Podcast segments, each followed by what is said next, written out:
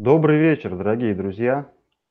Сегодня очередной понедельник, а мы уже с вами знаем, что понедельник день чудесный, а значит в эфире передача «Бизнес-разборки». Я ее ведущий Илья Тимошин. И в гостях у нас уже традиционно Олег Брагинский. Олег, добрый вечер. Илья, добрый вечер. А, ну вот сегодня такая тема необычная.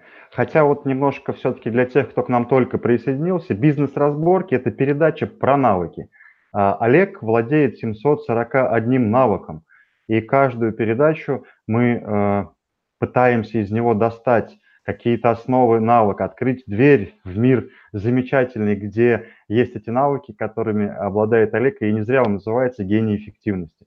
А, и сегодня вот такая интересная у нас передача. Тема называется, я даже подводку не мог придумать к ней, а, языковой полиглотизм. Пытался в интернете это найти и по запросу языковой полиглотизм только школа траблшутеров Олег Брагинский. Так вот, у меня так, такой вопрос, Олег, к вам возникает. А, а, почему везде вы по этой теме?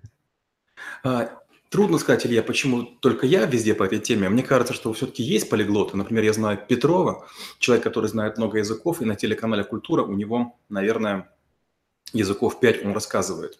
Есть такой даже Цикл называется английский язык с Петровым за 16 занятий или там испанский с Петровым за 16 занятий. Но вообще языки – это беда для большинства современных людей, и я встречаю крайне мало людей, которые умели бы говорить на многих языках. Это при том, что, скажем, в любых прибрежных районах а, морей и океанов по всей планете а, продавцы сувенирами и их дети – не очень взрослые знают десятки языков. Понятно, знают на бытовом уровне, но 200-300 слов на большинстве языков знают. Для того, чтобы быть полиглотом, по моему мнению, достаточно знать около 20 языков. Я учил около 30 и надеюсь, об этом мы сегодня поговорим. Угу. Прекрасно. Тогда возникает следующий вопрос, который обычно у нас идет первый. А почему это навык э, и ну, какая цель после освоения? Почему полиглотизм – это навык? Ну, в первую очередь, потому что многие люди учат язык всю жизнь. Вокруг меня куча людей, которые учат английский всю жизнь, французский всю жизнь или немецкий всю жизнь, и так не могут его выучить. То есть они кое-что понимают, радуются, если э, в большом сериале или в, в кино понимают два-три слова, прочитывают какую-то вывеску или с трудом говорят «как дела?», или «я не говорю по-французски, по, по-немецки, по-испански или там э, на тамильском». А почему это навык? Потому что есть методики изучения языков, которые позволяют быстро освоить десятки слов и начать бегло говорить. Ведь полиглот – это не обязательно человек, который свободно, легко говорит на любые темы. Конечно, в парламенте вы выступать не сможете, и вряд ли вы сможете писать достойные заметки журналистские. Я знаю одинаково плохо много языков, но тем не менее это позволяет мне вопросы решать. Я сажусь в такси, еду с человеком и говорю, о, я понимаю, что означает ваше, ваше имя. Оно обозначает сердце, радость, душа, то есть а, душа разного сердца. Или да, я понимаю, это там по-ирански счастливый человек. Я говорю, наверное, вы таджик. Он говорит, да, таджикцы понимают ира, иранцев. Или, допустим, я сажусь э, в самолете с австралийцами и начинаем разговаривать. Они говорят, о, вы, наверное, жили в Австралии или Новой Зеландии. Я говорю, нет, я просто понимаю ваш диалект и знаю там десятков слов. То есть звукоимитация, использование а, территориальных сленгов позволяет становиться ближе к другим людям, а, позволяет говорить на общие темы и внушать доверие. Угу. Прикольно. Мы сейчас это чуть позже распакуем. У меня, знаете, какая тема попалась? Я не совсем разобрался. Хочется все-таки от вас это услышать. Люди как-то условно все равно разделяют, а, ну, называется, там, не знаю, многоязычие, мультилингвизм и полиглосия. полиглосия. Вот в чем принципиально здесь отличие, есть ли оно вообще? Вы знаете, то же самое, что и говорить. Что такое, что, вот есть нравственность, мораль, этика, это тоже понятия близкие. А, мультилингвизм, а, полиглотизм – это вопрос того, а, к чему вы более склонны к древнегреческим корням, к латинским корням, к английским или к французским. Я считаю, это примерно одно и то же. Конечно, наверняка великие ученые, которые этим занимаются всю жизнь, наверняка знают некую разницу. А, я не являюсь ученым в этой сфере, и для меня человек, знающий где-то от шести языков, это уже достойный уважения собеседник, с которым можно говорить на разные темы разных территорий. А вот обычному человеку простому, который, ну не знаю, условно кабачковый отдых, э, ван виски, ван кола, там, да, вот это ему достаточно. А ему надо ли это изучать или нет? Мне кажется, надо. Вот, допустим, мы говорим кабачковый отдых. А, это а, когда ты лежишь на, пляже и ничего не делаешь. Но по-французски кабачок будет courgette. И когда уже вот вы говорите с кем-то и используете два-три слова на его языке, вы увидите, как люди радуются. Почти всегда, когда я говорю с кем-то встречаюсь, я пытаюсь два-три слова э, поэкспериментировать. Как правильно говорить, петит или птит? Как правильно говорить, альпеншток или альпиншток? И получается, люди а, как будто бы вовлекаются в мою игру, и я таким образом обогащаю свои знания, им интересно, они полезны, есть о чем поговорить, и, казалось бы, совершенно незнакомые люди вдруг находят общие темы. А это влияет на работу мозга и мышления вообще? Конечно. А, как-то я видел исследование мозга, именно вживую, э, исследовали синхронистов, людей, которые переводят с языка на язык. Если вы переводите английский э, русский и русский английский, это одно дело. Но когда вы переводите, скажем, немецкий французский, а у вас родной русский, у вас мозг прямо весь вспыхивает. То есть он очень сильно реагирует. И, как правило, люди, которые способны переводить с неродного на неродной, у них крайне быстрое мышление. Мне вообще кажется, что как только я перезанимаюсь языками, ну, бывает такое, что накануне чего-нибудь я начинаю слова подучивать, повторять или репетировать. И мне кажется, что повышается моторика мозга. Конечно, там нечему шевелиться, но такая иллюзия возникает. А вот я сейчас просто случай из жизни вспомнил. А, как-то а, случайности закономерны, я попал на переговоры на Крит. А, там партнер разговаривал на греческом, итальянском и английском. Я, соответственно, только на русском. Был я там дней 10, три дня переводчица с нами была. Потом через три дня она уехала, мы с ним, с ним остались вдвоем. А в школе я учил, основной был немецкий, поскольку учительница была добрая, она говорит, ты быстро учишь, давай еще английский. Так, фундаментально освой. Я, то есть, после школы им практически не занимался, только вот с компьютером где-то есть, когда английские слова. И получается, четвертый день, когда мы с ним остались один на один, я не знаю, что произошло, но мозг начал доставать эти слова, и через несколько дней мы уже говорили о политике, там вообще о семье. Вот э, когда возникает вопрос учить язык, а многие, как вот вы говорите, учат, учат, учат, а как бы результата нету. А не, не, не лучше ли поехать в ту страну, где ты ничего не понимаешь, чтобы мозг там вот в состоянии стресса начал говорить, или это бред? Ну, конечно, если вы можете куда-то поехать, будет хорошо. Но представим, вы сейчас приедете во Вьетнам, в Китай или в Таиланд, и вокруг вас все будут говорить на этом языке. Мала вероятность, что вы его выучите. Вам не хватает чего-нибудь, некого третьего языка, который может быть или французский, или немецкий, или испанский. Есть такое понятие «великие языки». Вот говорят, великий, могучий русский язык. Вопрос, почему великий? Великими называют языки, на которых говорит миллиард человек. Вот если учить какие-то языки для того, чтобы подучивать следующее, это, конечно, нужно начинать именно с них. То есть языки, на который говорит большее количество людей. Это фарси, это испанский, это немецкий, это э, индонезийский, это бенгальский. Как только вы такие языки знаете, у вас появляется инструмент по получению новых слов. Потому что во многих странах два языка иностранных, в некоторых четыре. И таким образом вы сможете каким-то образом общаться. Но если вы поедете с кем-то в страну, в которой язык не знаете, велика вероятность, что вы всю дорогу будете разговаривать только на языке русском, родном. Опять же, есть особенность. А, как только кто-нибудь хоть немножко знает язык в компании, то он становится негласным переводчиком. Как следствие, за поездку он более всех язык выучивает, а все остальные не очень. Они привыкают очень быстро, что кто-то может перевести, и поэтому собственная моторика не включается. Ну, отлично. Вот э, в начале э, передачи вы сказали, что есть э, определенные алгоритмы, которые помогают быстро изучать языки. Вот если мы туда поглубже копнемся, можете э, поделиться, я не знаю, шагами там или этапами этими? А, я обычно проповедую три способа изучения языка. Один из них – это пытаться вспоминать те слова, которые каким-то образом нас и так с вами окружают. Например, клатч – это стиснуть или сжать. Это маленькая дамская сумочка, которую носит между рукой или телом. Sweat – Свет – это потеть. Мы потеем в свитере. Шорт – короткий. Мы ходим в шортах. Крэк – крекеры, печенье – это ломать. Джем – это варенье. А, если, допустим, мы говорим по-немецки, брудер шафт – это слово, которое братство, закрепляемое распиванием пива. Альпеншток, о котором мы говорили, это палка, которая используется для того, чтобы ставить палатку. Бутерброд, хлеб с маслом. Бюст-галцер, поддержка для руки. Фляжка – это бутылка. Если мы говорим про испанский, то мы многие слова испанские знаем. Авария, автобус, аквариум, актер, аллергия, армада, бар, библиотека, виза, вена, галлон, гол, диван, доктор, драма и так далее. Если мы говорим французский, то абажур, приглашать свет. Авангард – передовой отряд. Ассортимент – это выбор или предпочтение. Акварель – это краски, растворяемые в воде. Это будет анкет, дознавание, расследование или допрос. Арабизмы – шифр, цифра. Сафари – путешествие. Алмаз – несокрушимый. Сундук – ящик или коробка. Эликсир – это философский камень. Монгольских слов тоже мы знаем много. Это алый арбуз, баран, сарафан, серьга, таз, Иранский язык, вернее, итальянский очень красив. Например, итальянский фиаско – поражение. Верми шель – это червячки. Помидор – золотое яблоко. Газета – это периодическое издание. Папарацци – назойливые комары.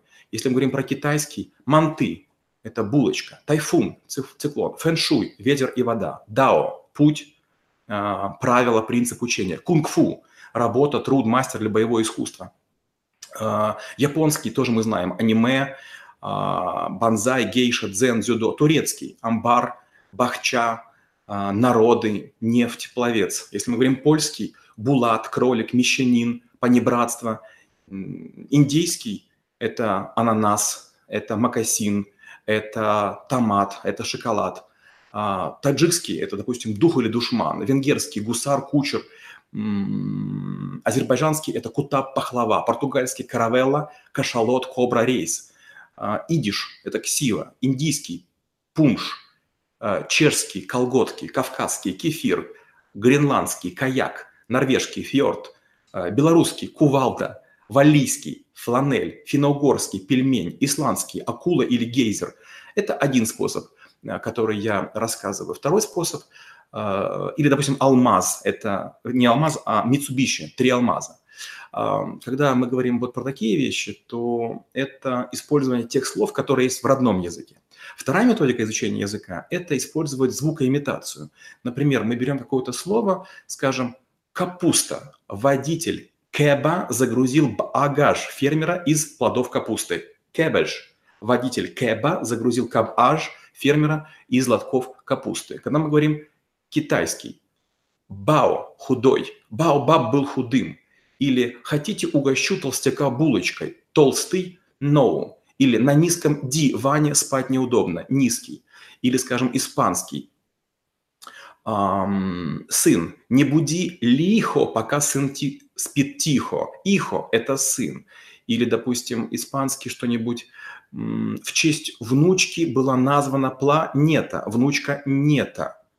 Или, например, эм, какое-нибудь еще слово испанское – эм, сестра. Сестра мечтала купить себе доб Ермана, сестра Ермана. Если мы говорим, допустим, по-французски, петух. На обед кок приготовил рагу из петуха. Кок, петух. Или коза. На шевронах альпийского отряда была изображена горная коза. Шевр – это корова. Или, например, лошадь.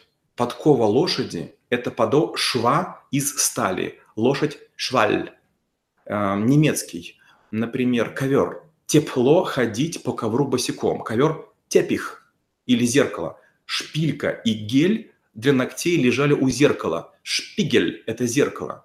Или подушка, киса энергично терлась о подушку. Подушка – кисан.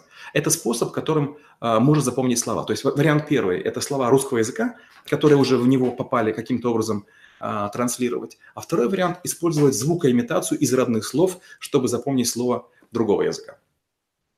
А, я, я даже не знаю сейчас, с чего начать. Это было мощно, на самом деле.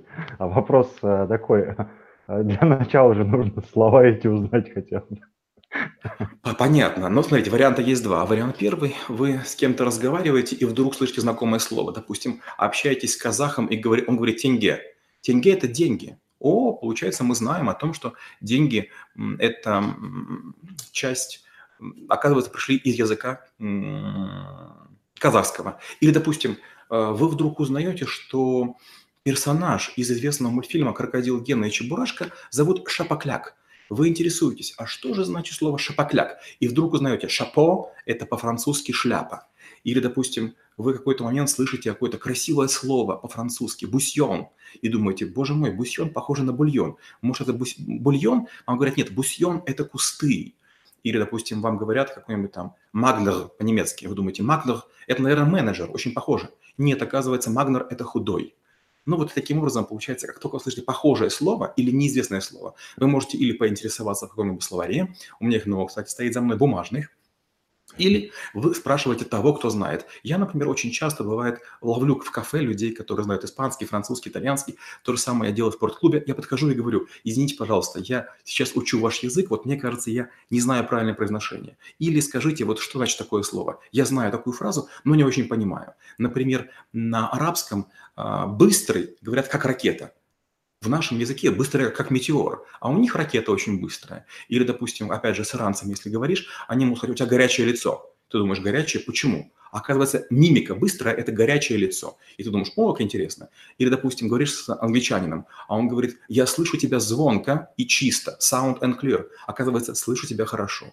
И получается, вот такие несложные вещи, они очень сильно врезаются в память. Слово понятное, слово близкое, есть звукоимитация. И в конце концов вы становитесь ходяч, ходячей энциклопедией из э, там, сотен слов. Опять же, что интересно, почти каждое ругательное слово или в нашем языке э, обозначает что-нибудь другом, или наоборот. Скажем, Олег на э, тамильском или сенегальском в Шри-Ланке это будет слон, Олег. А скажем, син, как синус пишется по-английски, это на Шри-Ланке будет грудь. И получается, что в любую секунду почти любая совокупность букв является словом в каком языке. Это очень круто, это невероятно.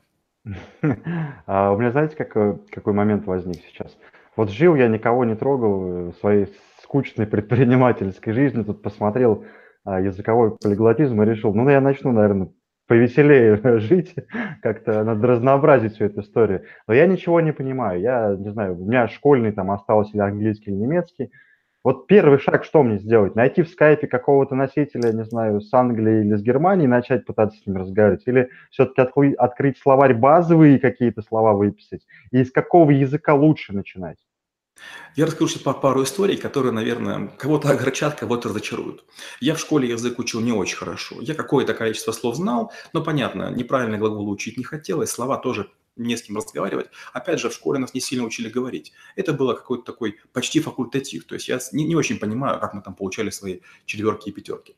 Но в какой-то момент мне повезло, и один из моих одногруппников в Киевском политехе, у него была на аудиокассетах Библия на английском, Библия для детей. И как-то так он дал мне послушать свои наушники. Я был поражен. Это интересный рассказ со всякими звуками горящего костра, падающей воды, летящие какие-то мошки. И я сказал, слушай, а я перепишу. Я переписал, у меня долгое время не было своего плеера, я на него не мог заработать. Но потом я эту кассету заслушал до дыр. И в конце концов так получилось, что мои первые все слова и фразы длинные, которые я знал, это была детская Библия. И тут я понял, вау, как круто. Получается, в плеер, если загружать какие-то вещи, можно слушать. Потом была Илона Давыдова, которая ничем не помогла. Там просто многократно повторяются фразы. Но через время я вдруг услышал такую тему, что можно учить язык по песням. И, понятно, в те годы а, одним из первых моих альбомов был «Битлз». И я некоторые песни слушал, не очень понимал, переспрашивал кого-то, благо среди иностранцев учился, и выписывал их. И потом доходило до того, что слушаешь музыку и следишь за тем, что написано. Сейчас же еще проще. Вы можете скачать фильмы, которых великое количество, имеющих субтитры. Берете русский фильм с английскими субтитрами или берете французский фильм с немецкими субтитрами. Это очень круто. Когда берете неродные языки и один слушаете, второй можете читать. Через время возникает очень интересный эффект. Вам все равно, на, на каком языке или слушать, или смотреть. Бывает так, что я загружаю фильм, мы начинаем смотреть супруга, она говорит, слушай, а какой это язык? Я говорю, это венгерский. А сам понимаю, эх, я не, не подумал о том, что он непонятен. То есть через время языковой барьер очень сильно стирается. Угу. А, да, ну как сказал классик, да, кто не знает иностранного языка, не знает своего собственного. Начинаешь понимать, что в русском-то языке очень много других, и все это очень сильно связано. А, хорошо, я вот такой решил начать изучать язык. Э, стал смотреть фильмы, не знаю, слушать песни. Э, какие стандартные ошибки возникают здесь у людей при изучении языков? А, первое, они пытаются у других спросить, а как же язык учить? И тут же всплывают десятки советчиков, которые рекомендуют книги. Смотрите, к сожалению, по нашим книгам языки учить почти невозможно. Почему? Потому что книги пишут люди, хорошо знающие язык. Мы берем любую книгу, скажем, изучение французского, немецкого или китайского, и там язык подается через сам себя. То есть все эти Мерфи, английские и так далее, там будут английский на английском. Как можно выучить? Гляньте, как делают книги, э, скажем, во многих других странах. Там на родном языке рассказывается язык новый. Вот если вам такие книги удастся найти, это хорошо. Если нет, то от книг толку никакого не будет. Есть десятки специальных программ, которые есть для планшетов, для андроидов, для айфонов, для Windows, для маков, которые позволяют язык учить. Хорошо, если у программы есть 4 или 6 вариантов. Перевод с русского на иностранный, с иностранного на русский, аудирование, написание и какие-то игры. И вот если программа построена не очень сложно, если начинается с трех, четырех, пятибуквенных слов, то вполне можно выучить какое-то их количество. Еще очень важно иметь а, такие программы, которые позволяют словари загружать. Скажем, обычно для того, чтобы на языке говорить очень хорошо, достаточно две с половиной тысячи слов.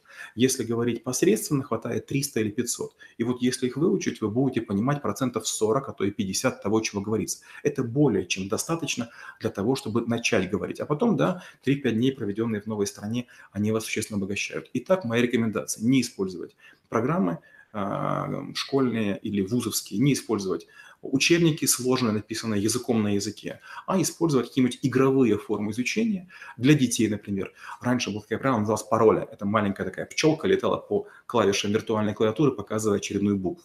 И это как весело, задорно, и слова несложные. Еще есть такой, такой вид изучения, когда вы используете адаптированные книги. Книги такие продаются обычно в специализированных магазинах или специальных а, разделах или стендах магазинов. Они либо билингва, то есть язык есть, допустим, французский и китайский рядышком, и прям э, слово в слово. Если в одном заканчивается фраза, то и в другом заканчивается фраза, вне зависимости от того, как, какой длины фраза на языке. Это А. И Б. Очень часто в них есть словарики. То есть прямо в конце есть словарики, и там используется малое количество слов, и каждое есть э, в отдельном разделе. То есть вам не нужно будет отдельно возить какой-то еще там томик э, с множеством значений. Угу. А, про ошибки чуть-чуть становится ясно, опять же, это надо все пробовать и смотреть, да. Вот получается, есть э, огромное количество этих разных программ, я видел там, да, какое-то слово диктует, ты угадываешь, нажимаешь, ну, то есть визуалка там и кинестетика, все это работает. А вот все-таки лучше, как по-вашему, это фильмы, аудио или все-таки читать? Вот? А, десятки раз было такое, что я оказывался в стране, не зная языка по разным причинам. Или языка не знал, или оказывалось, что я не, тот язык учил. Скажем, я уже говорил, английский в Австралии, Новой Зеландии не очень помогает. То же самое англичан в Канаде воспринимают как носителей очень какого-то вредного прононса или, скажем, французский в Швейцарии и французский во Франции существенно отличаются, как, впрочем, и русский в разных регионах. Например, я обожаю не только учить языки э, иностранные, я люблю языки и территории. Например, слово «виходка» или слово «пехора» вряд ли знают жители центральной части России, но, скажем, в Хабаровске и Владивостоке вы за своего сойдете. Или, скажем, слова такие, как «колобаня» или «филижанка» – это украинские слова, но которые в центральной Украине вряд ли знают. И вот наверное, лучший способ, мне кажется, все-таки это просмотр а, фильмов. Потому что если вы смотрите фильмы, в какой-то момент времени вас какое-то слово цепляет. Вот почему-то оно чересчур часто используется. И вы начинаете думать, а что же слово знает? И получается, что вы в какой-то момент цепляетесь за какое-то слово и его изучиваете, а потом рядышком с ним другие, третьи и так далее. А я английский язык, когда учил, мне нужно было это сделать экстренно. Что я сделал? Тогда еще не было фильмов, но тогда уже были компакт-диски, была такая форма носителя информации. Я прослушал несколько книг. Я прослушал всего Иоанна Флеминга, это про Джеймса Бонда, и я прослушал всего Марио Пьюзо, это «Крестный отец» и так далее, про сицилийскую мафию.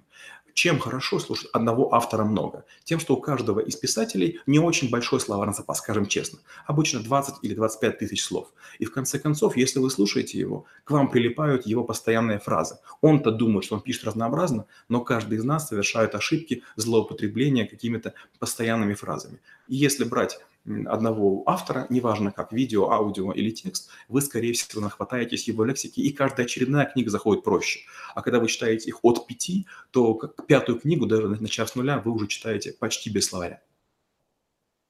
Угу. А если вернуться, не знаю, к м, таймингу, то изучение нужно фиксировать себя вот во времени и ставить какую-то цель, не знаю, выучить за месяц 100 слов. Или вот здесь рекомендации, или, может быть, от вас лайфхаки, какие есть этапы и какие цели правильно для себя ставить? А, я использую несколько лайфхаков. Первый лайфхак, я всегда учу языки сразу несколько. Например, завтра выходит моя статья, где я показываю 20 языков по 5 слов в каждом языке. Получается, что это примерно за час можно выучить 100 слов, если чуточку-чуточку напрячься. В чем особенность нашей психики? Если вы с интересом к чему-то подходите, она это очень жадно ест, знаете, как вкусную еду, но потом, к сожалению, приедается. Поэтому, если вы в первый день выучили 100 слов или 30 слов, то во второй, третий день у вас будут отражения. Поэтому одна из первых хитростей лайфхаков – это не учить много слов. Вторая хитрость. Как только вы какое-то слово узнали иностранное, придумайте ему какую-то такую фразу на родном языке, в которой будет это слово а, использоваться, но только в русских словах. Помните, мы говорили, да, там «тише», не буди лихо, а то разбудишь. О, получается, тиш – это по-испански сын. Или киссен, да, это подушка по-немецки. То есть киса трется энергично о подушку. А, и тут важно первые слова, которые приходят на ум, их и записывать. Очередная хитрость. Чтобы языки не путать, я использую карточки разных цветов или пишу разными ручками. Э, если вы учите язык и при этом набираете на клавиатуре каким-то образом какие-то словарики, вам это не поможет. Язык учится только от руки. И я использую карточки разных цветов или разные формулы, чтобы не забыть. Допустим, у меня а, Великобритания язык, да, английские все варианты. Это я флаг рисую сначала сам для себя ручкой синей, потом начинаю использовать. Скажем, китайский у меня коммунистический, поэтому красную ручку я использую. Испанский у меня оранжевая ручка. А немецкий у меня черная. Ну, какая-то такая ассоциация, сам не знаю почему. То есть э, или блокноты какие-то используете, или карточки. Дальше я использую так называемые морфологические ящики. Я, допустим, написал сколько-то слов, допустим, 200 слов или 300, языка, который хочу выучить. После чего, с одной стороны, карточки слова, скажем, шток, по-немецки, с другой стороны будет написано палка. Или фоецок, фоецойк – зажигалка. Или ваген – машина. И я смотрю слова на русском. Если вспоминаю слово на немецком, я откладываю в сторону влево. Если не, не, не вспомнил, я даже не проверяю, что написал, а откладываю вправо. Таким образом, каждый день, не пытаясь подсмотреть, я через время все-таки какие-то слова вспоминаю. Самая сильная механика при работе памяти – это вспоминание. То есть вы посмотрели быстро, комиссии каким-то образом получили слово из своей головы вытащили любым способом. А вот когда вы исчерпались, допустим, осталось слов 20, и что бы вы ни делали, не можете вспомнить. Вот тут-то вы каждое по разику быстренько посмотрели, подсмотрели, посмотрели, и в этот день больше ничего не делаете. А на следующий день пытайтесь опять вспомнить. Очень важно не подсматривать, очень важно из головы вытаскивать. Когда вы из головы вытаскиваете, мозг работает. А когда вам мозг приучили, я не буду подсматривать, вернее, не буду, не буду напрягаться, а прямо из головы э, выбрасываю эту, эту идею а все время смотрю в шпаргалку. Мозг приучается, что ему время дадут, ему подскажут. И поэтому в разговоре слово не всплывает. Чем чаще вы вспоминаете, тем чаще слово э, задействуется, тем сильнее синапсы, тем сильнее электропроводимость мозга в этом месте, тем э, вероятнее, что слово вы вспомните. Прикольно. Вроде бы все, все настолько просто. А сколько для новичка, который вообще, в принципе, ну вот опять же базовая какая-то школьная программа, захотел ну, изучать языков одновременно, а, ну, так комфортно, скажем так, начать? В школе трэблшутеров у нас э, обычно 6 занятий по 3 часа. На, на них ходят детки, начиная с 12 лет и заканчивая взрослыми в 90 лет. Как правило, у нас уровень освоения где-то примерно, мы учим 5 языков, примерно по 100 слов. А, ну, никто не, не может сказать, что он не выучил 500 слов. То есть 500 слов – это минимум. Мы рисуем картинки, мы раскрашиваем заготовки, мы играем в разные игры, но в конце концов, да, минимум 500 слов мы выучиваем. Ну, то есть, если я самостоятельно решил начать, то где-то три языка комфортно будет. А это с одной языковой группы брать или лучше с разных? Илья, я вас так не оставлю. Нет, не три языка, все-таки пять. А, мозг любит interleaving. Мы об этом, кажется, говорили в э, бизнес-разборках по обучению. Когда вы учите что-нибудь одно, у вас есть иллюзия, что э, сфокусировавшись, вы выучите э, больше. Это не так. Вот вообще идея troubleshooting а – это отраслевой полиглотизм. То есть мы знаем многое про математику, про физику, про химию, про философию, про логику, про другие всякие науки. И как следствие, кажется, как они могут знать все? А в том-то и дело, что если вы будете есть только макароны там, в течение, а, не знаю, там, месяца, во-первых, они вам, а, надоедут, надоедят, а во-вторых, ваш организм не сможет из них брать вещества питательные. Поэтому мы пытаемся есть разнообразно. И учиться нужно разнообразно. Поэтому, а, минимум 5 языков, и, б, конечно, из разных языковых групп. Например, что-нибудь китайское, что-нибудь э, английское, что-нибудь французское, что-нибудь э, испанское, что-нибудь, не знаю, там, арабское. А, не, не бывает простых задач, но хорошо, принято. Ну и, конечно, у нас время уже подходит к концу. Классно, я прям для себя разобрался и э, вспомнил вот важную, важную фразу классика, да, кто не знает э, иностранного языка, не знает своего собственного, теперь понимаешь, насколько все-таки это глубоко и как это полезно для мозга. И вот уже под завершение эфира хотелось бы услышать от вас какой-то совет, рекомендацию, посыл для тех наших любимых слушателей, кто увидит эту передачу? Первый совет. Часто мы думаем, какой же язык нам учить. Например, а, раньше учили язык потенциального противника, и мой отец учил немецкий. Мама моя учила французский, потому что она а, преподавала русский язык, литературу, и много в классике было французских вставок, и поэтому мама думала, что французский язык салонный. А, интрига-то в том, что если язык вам легко дается, значит, учить вам его как раз и не надо. Английский язык настолько распространен, что никого вы этим не удивите. А, англичане или американцы в том же спортклубе очень тихо разговаривают. Почему? Потому что многие их понимают. А вот, скажем, многие люди из Средней Азии спокойно, громко разговаривают, вас при всех ругают, гадости вся играют, потому что вы их не понимаете. Надо учить язык, который, как вам кажется, а, не очень распространен тогда вы сможете быть полезны. Например, мой старший племянник знает китайский. Когда мы приходим в китайский ресторан, он очень спокойно разговаривает с официантами. Те не понимают его, и, как правило, выходит или повар, или владелец. И тут начинается. Нам дают сюрпризы, нам подсказывают на китайском, что лучше есть, и у нас получается и еда, и культурологическая какая-то такая история, и как бы и, и ребенку гордо, что он знает язык, и взрослым гордо, что они зря его учили. Учите те языки, которые не знают окружающие вас люди. Язык лишним не бывает. Каждый язык – это новая душа. У кошки 9 душ. Выучите столько языков, что у вас было там на 3 кошки, на 4 кошки. А, спасибо большое за эфир. Друзья, ну, время неумолимо подошло к концу, и бизнес-разборки мы заканчиваем. Конечно же, хочется пожелать вам развития, эффективности, и языковой полиглотизм – это один из способов – заставить шестеренки шевелиться, думать разнообразно и в том числе погрузиться вглубь и родного языка. А, ну и, конечно же, чудес волшебства всем побольше. Благодарим наших партнеров. Это школа трэблшутеров, а, где Олег как раз и этот навык тоже разбирает. И поверьте, как сегодня было сказано, 500 слов – это не предел, а только низкая планка. Вот. Ну, конечно же, торгово-промышленную палату, есть у нас навигатор успеха и комитет по развитию малого и среднего предпринимательства. Включайтесь, будьте в тренде, в теме. Ну и мастерскую имени Ильи Тимошина, где мы обучаем интернет-продажам, чтобы продажи в интернете стали как йогурт, легкими и воздушными. Олег, благодарю за эфир. Друзья, спасибо, что были с нами. Всем чудесного вечера и хорошей недели. Auf Wiedersehen and see you next week. А я так не смог. Пока-пока. Пока-пока.